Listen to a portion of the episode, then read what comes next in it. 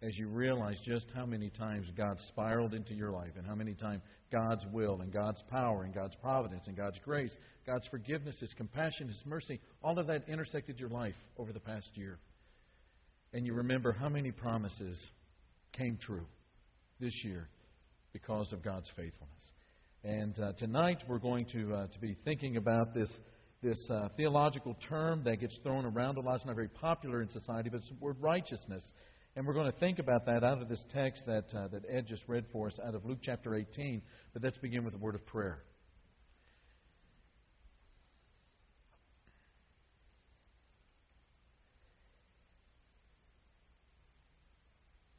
Father, we, we have so much to, to, to say and, and, and, and yet even more to hear from, from you and from your word we want to say thank you, Father. We want to, to, to say how grateful we are. We want to, we want to say to you, Father, we want, want to say to you, uh, thank you from the bottom of our heart for all of the ways that you have, have, have sustained us this year and all of the ways that you have blessed us and, and the million different reasons that you've given us to be happy and full of joy. And yet we know deep down in our heart, Father, that we, there's still so much to hear. So much to hear. So much to listen to and to ponder and to, to roll over in our mind and in our heart and soul. And so we pray, as we always pray, Father, that through your power we will have eyes to see and ears to hear. That we will choose to be diligent in our study of your word. And that you will bless us in that study with wisdom, Father. We rely on the promises that James tells us about, that those who seek diligently wisdom will be blessed by you with it. And that's what we pray for, Father. Not just knowledge, even though we know that that's basic and foundational, but we pray for a, a, a, a practical wisdom of, of living and application of these, these precepts, precepts and concepts and doctrines and, and truths and facts, Father, for all of that to transform our lives in such a way that when we walk out of this place and our lives re enter into the, the culture and the community around us, that people see without a shadow of a doubt that there is a difference that the gospel makes. And so, this is what we pray for the eyes that see and the ears that hear, in order that our whole life turn toward you. And we pray this in Jesus' name. Amen.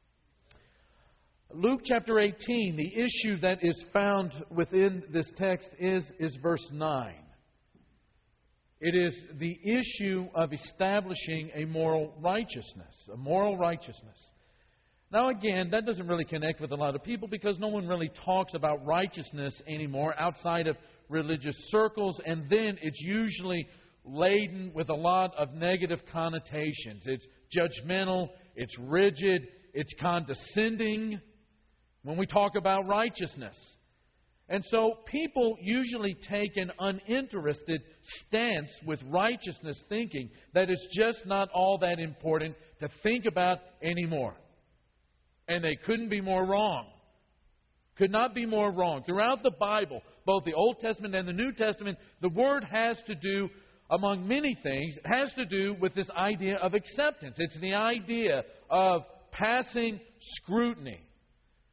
Suppose your son's trying to get into one of the best universities in the nation, and one day you get this letter in the mail that says your son or your daughter has passed all of the entrance exams. He's done exceedingly well with all of the interviews with the deans of the colleges. His references are impeccable. You have the money to pay for it, so we have accepted him to enter as a freshman in the fall. You would read that letter, and as a parent, you would not say, Oh, that's nice. No, you never forget that letter. You keep that letter. You show all the neighbors. You take it and, and, and, you, and you, you take a, a, make a PDF scanned copy of it and you send it to all of your relatives. There is a deep, abiding sense of satisfaction in receiving that kind of letter. It's a happy letter.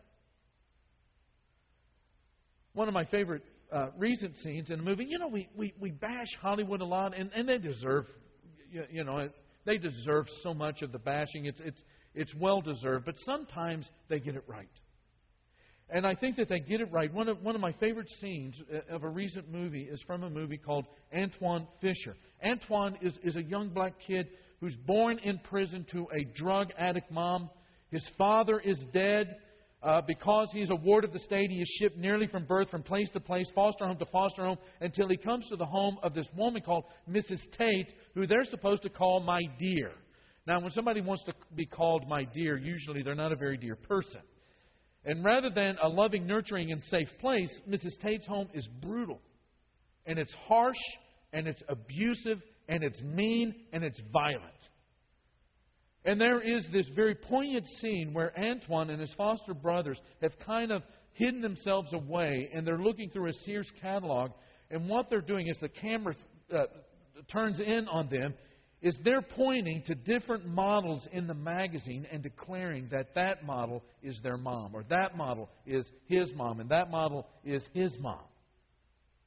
Living the life of an accepted child in a loving home becomes this wish that blows down the street like a withered October leaf long ago. And now the name of the game for all of these boys is survival. And Antwone survives. But he doesn't survive without a bunch of baggage. He, he grows up angry. He is a guy that fights. And as a young adult, he joins the Navy. And because of the many fights with his shipmates, he's sent to a counselor, a Commander Williams, that's played by Denzel Washington.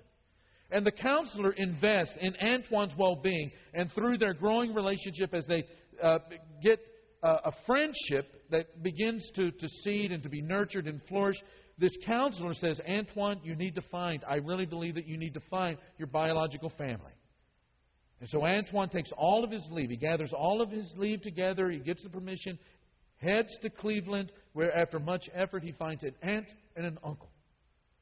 And after the aunt and the uncle really verify and, and, and they know that this is you know, their nephew, the uncle in turn takes him to see his mother who is strung out on drugs and living in a crack house. And he makes peace with her and he returns to his uncle. They drive home together. He has told his mother now that he has found her that he forgives her, but he's never going to see her again. And as they walk into this house for the second time, the house of his aunt and uncle, they open the door. And all of the relatives in the city have shown up. They are met by a crowd of relatives that you can't even count. They're standing up the stairs. They're in every room in the house. And as he goes in, they're introducing themselves to him. The aunt, as they have gone to see his mom, have called all of the relatives and they've shown up.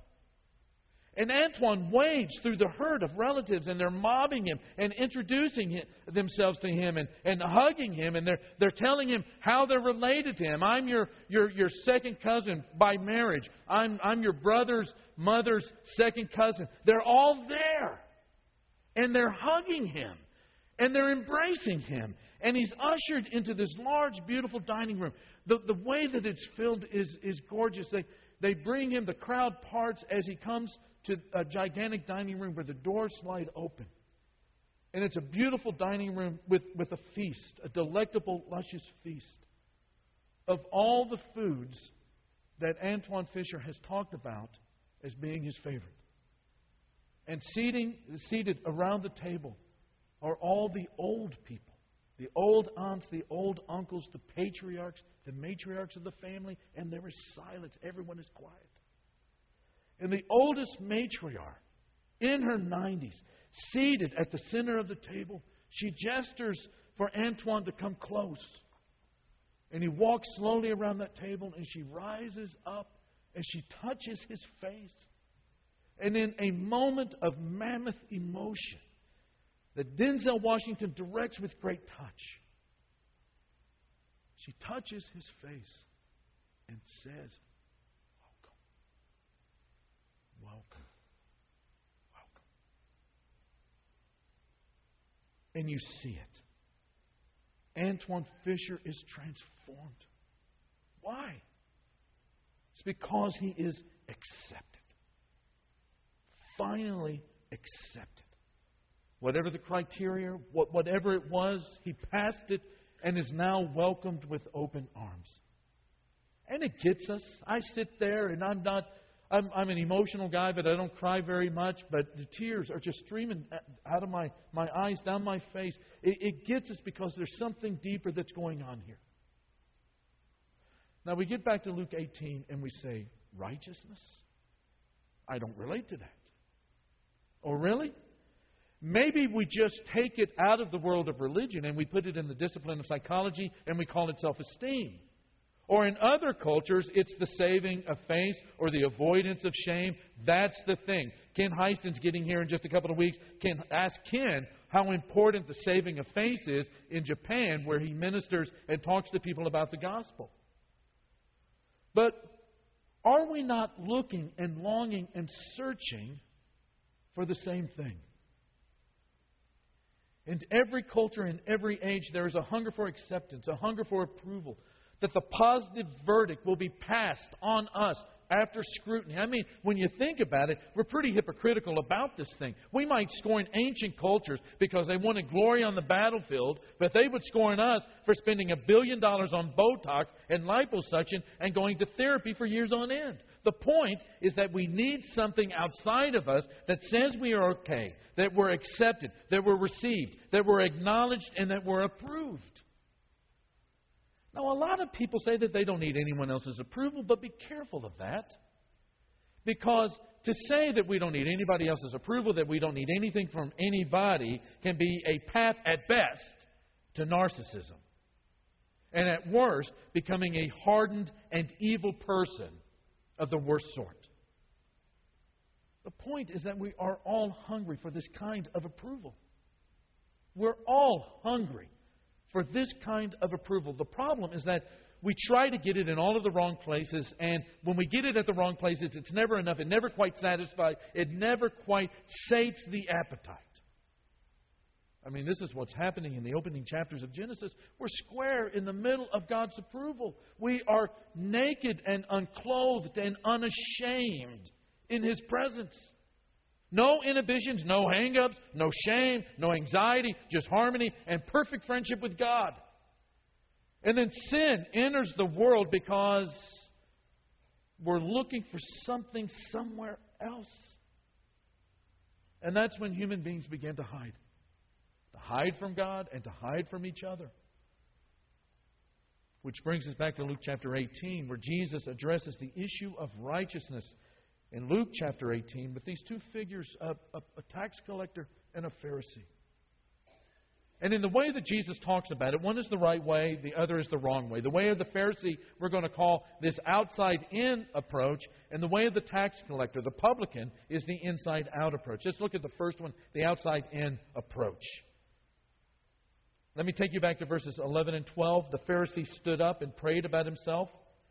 The Pharisee stood up and prayed about himself. God, I thank you that I am not like other men, robbers, evildoers, and adulterers, or even like this tax collector. I fast twice a week and I give a tenth of all I get. Now, one of the first things that we notice about this man is his understanding of sin. It is external. He has this external understanding of sin. It's completely focused on rules and behavior. It is not looking inside at character, but outside at behavior. Sin is perceived as discrete and individual actions. I do not rob. I do not harm other people. I do not cheat on my wife. Notice what he does not say. He does not say, I thank you, Lord, because I'm becoming more patient and kinder, more loving to people I used to have problems with, and living with joy joy even when times are, are, are going roughly for me. He doesn't say that. His understanding of sin and virtue is completely immersed in these external actions. It's the keeping and the breaking of rules. So not only is it external, but it's also there's this it's it's separatist in its its understanding of, of relationships. The Pharisee in verse 11 is separating himself from the tax collector. He says he is not like the robbers and the evildoers, and not even like this tax collector. He separates himself from this person whom he perceives to be a sinner. And the reason he is able to do that is because, as I said earlier, the Pharisee sees sin as this discrete individual act. Therefore, sin is something that is out there rather than inside, something that's inside of me, something that's inside of here, something inner, something in the heart. And one of the ways I avoid sin is to stay away from the people who do sin, like this tax collector. And what externalism, the external view of sin, that it's these discrete, external, outer actions, and that's what sin is and only is. When I begin to see sin that way, externalism leads to separatism. If you have an externalist view of sin, then you're going to have a separatist view of people, which explains, by the way, why the Pharisees were upset that Jesus spent time with sinners. Why are you spending time with people like them instead of people like us? Why are you sitting down and eating, therefore showing some degree, some level, some, some, some, some connection of fellowship with people like that, rather than eating solely and exclusively with people like us? So not only is it external and separatist, it's also cultural commandments that he gets at. In verse 12, I fast twice a week and give a tenth of all I get. Now, again, notice one of the things that's happening here. In verse 9, the Pharisee says that he is better than everyone else, and he looks down on them. I'm so, I thank you that I'm not like all of these others, even this, this publican over here. In verse 11, he says that he is not like these other people, like this tax collector. How? He does not rob, he does not harm people with evil, he doesn't cheat on his wife. And then in verse 12, he says that he fasts twice a week and gives a tenth of his income. Did you catch what he slipped in there? There's absolutely nothing in the Bible about fasting twice a week.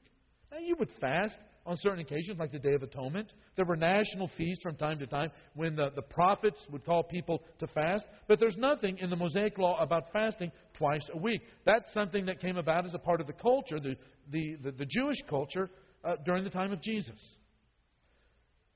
Notice again what he says I don't rob, but they rob, so I'm better. I don't commit adultery, but they commit adultery, so I'm better. I fast twice a week, they don't, so that makes me better. Now, just for the record, in case you're wondering, robbery and adultery are wrong. in case you were wondering. But this fasting thing is something altogether different. It was a good thing. It was a great thing, and he chose to do it. He takes something, though, that is popular in culture and he raises it to the standard of divine will. He doesn't say that it makes him different. He doesn't say that I'm drawn closer to you, God. What he says is it makes me better. I thank you, God, that I am not like other men. Now, here's the thing. If you do not feel completely approved at the center of your being, satisfied with who you are, accepted by God, then there is the danger that you're going to do this also. I mean, so hungry are, are we for this kind of approval, for this kind of acceptance, that we will take something that has nothing to do with the express will of God and make it a marker for superiority. Now, now, Paul addresses the same sort of thing at the beginning of Romans, where he writes that moral behavior will get you nowhere. But a good example, a good contemporary example of this is worship style. Today, there are people who are more introspective, more driven by rational thought. They like the old hymns in a high church atmosphere. They like the quiet. They like the, the, the contemplative, meditative atmosphere. Then there are other folks who like to sing fast paced praise songs and even raise their hands. And one group looks at the other and feels superior. One group looks at the other and says, you know what, they're dead, there's no life in them. They only sing the old songs. They don't really care about growing. The other group responds, they're superficial. They sing shallow praise songs, repeating the same phrase over and over and over again. There is no instruction in the Bible about what kind of music is holy and what kind of music is not. But there are certainly examples of holy words in the Bible to sing to God. And some are deep and some are simple. Is there anything in the Bible about how emotionally expressive you should or should not be? No. Worship is in spirit and truth. Truth and spirit. But we sneak it into the divine level and we make it equal with stealing and adultery. And sometimes we don't even realize it. That's the outside in approach. Sometimes we say we don't like ourselves. I don't like myself. I need a sense of assurance. So I will live out the externals. Guess what? It does not work. I mean, think about it. Have you ever been around someone who was constantly telling you how great they are, how wonderful they are, how talented they are? Why in the world do they do that? Why do they do that? Because they think they're great? Or because they know they're not, but they want you to think it anyway? And so they build the case. Talent after talent, award after award, greatness built upon greatness. They build the case. And that's how the outside in thing works. God, you have to accept me because I do all of these good things, because I'm better than all of these other folks. I've lived a good life, a very good life, God, so you have to respect me, you have to accept me. If this Pharisee was so secure in his relationship to God, he would not have had to prove it to God. You know, my wife accepts me unconditionally and lovingly and mercifully and generously and graciously, eagerly, enthusiastically, and I know this for a fact. And so, because I know that to be true without a shadow of a doubt, I don't have to come into the house each night and stand next to Ellen's chair and say, I did not abuse you today. I did not cheat on you today. I even went on a five mile walk six times this week to stay in shape for you, and I put my entire paycheck in the bank. Aren't you glad that I'm not like other husbands? And think about how this Pharisee begins this prayer. He prayed about himself. I thank you that I'm not like all other men. When you write a thank you note, don't you usually write about the things the others have done and not yourself? I thank you, God, and that's the last time God is mentioned in the prayer. You see, under the veneer of God centeredness is really a lot of self centeredness. And that's why Jesus called them hypocrites. That's why he called the Pharisees hypocrites. He is not a bad man as culture goes, but he is a hypocrite in the kingdom of God. And that's why Jesus will say in another place, Matthew chapter 21, that the prostitutes and the tax collectors get in before the Pharisees. And Jesus says in the end that the good man is not, that the good man is not, not the one justified before God. Which brings us to the second thing, the inside out approach. Now, how do you find this righteousness, this acceptance, this approval? In this parable, it is the way of the tax collector according to Jesus. In verse 13, but the tax collector, standing some distance away, was even unwilling to lift up his eyes to heaven, but was beating his breast, saying, God, be merciful to me, the sinner. Be merciful to me, the sinner. The translation is correct. The definite article is there. Be merciful to me, the sinner. The reason the tax collector says this is not because he's the chief of all sinners, as Paul might refer to himself in a letter to Timothy, but he does it because that is what he recognizes when he looks inside of himself. That's what he recognizes when, when he looks in the mirror. And there's a lot of emotion being expended in this man's prayer. He's beating his breast. He will not even lift up his face to look to heaven. I mean, this guy is showing us a lot about what it means to, to repent. And I think that that's what opens the door to approval. He says, Be merciful to me. But when he says that, he does not use the usual Greek word for mercy. In Luke chapter 18, verse 38, there's the normal word for mercy when the blind man sits on the road and begs for his sight to be restored. That's the normal word. But what the tax collector says is have mercy, hilaskesthai, which is only found here in Luke Acts and only elsewhere in Hebrews chapter 2. He is asking God in mercy to mercifully atone for his sins.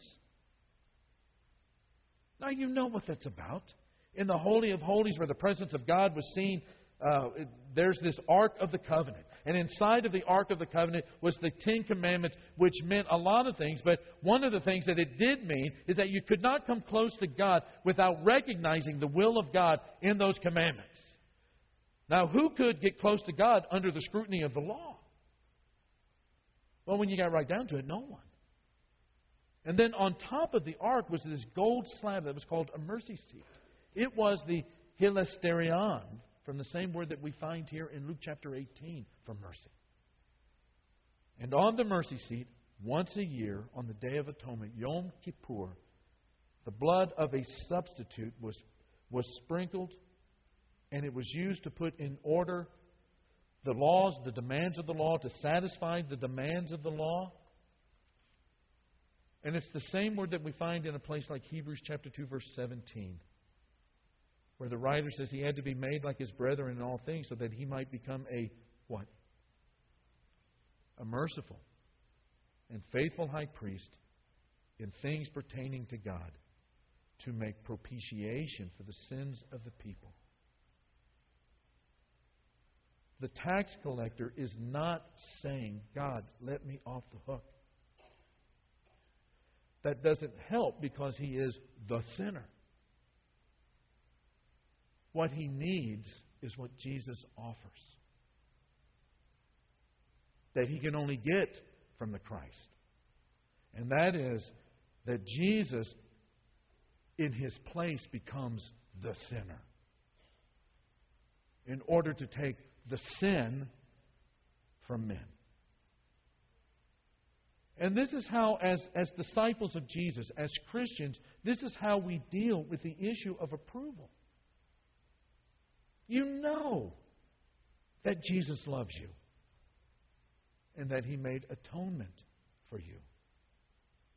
And He made such atonement for you in order to love you forever. And you don't have to wait for the end of your life in order to know if you're saved or not. Because He's accepted you now. Jeff is going to lead us in a song. I, I, don't, I don't know where you are in your heart and, and in your mind right now.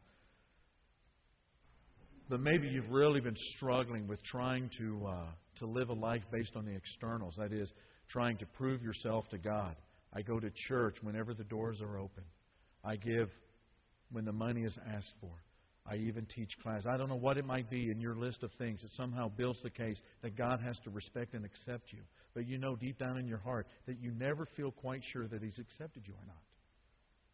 Because you just get a glimpse of the inside and you know that even with the veneer of that godliness, there's still the sinner on the inside.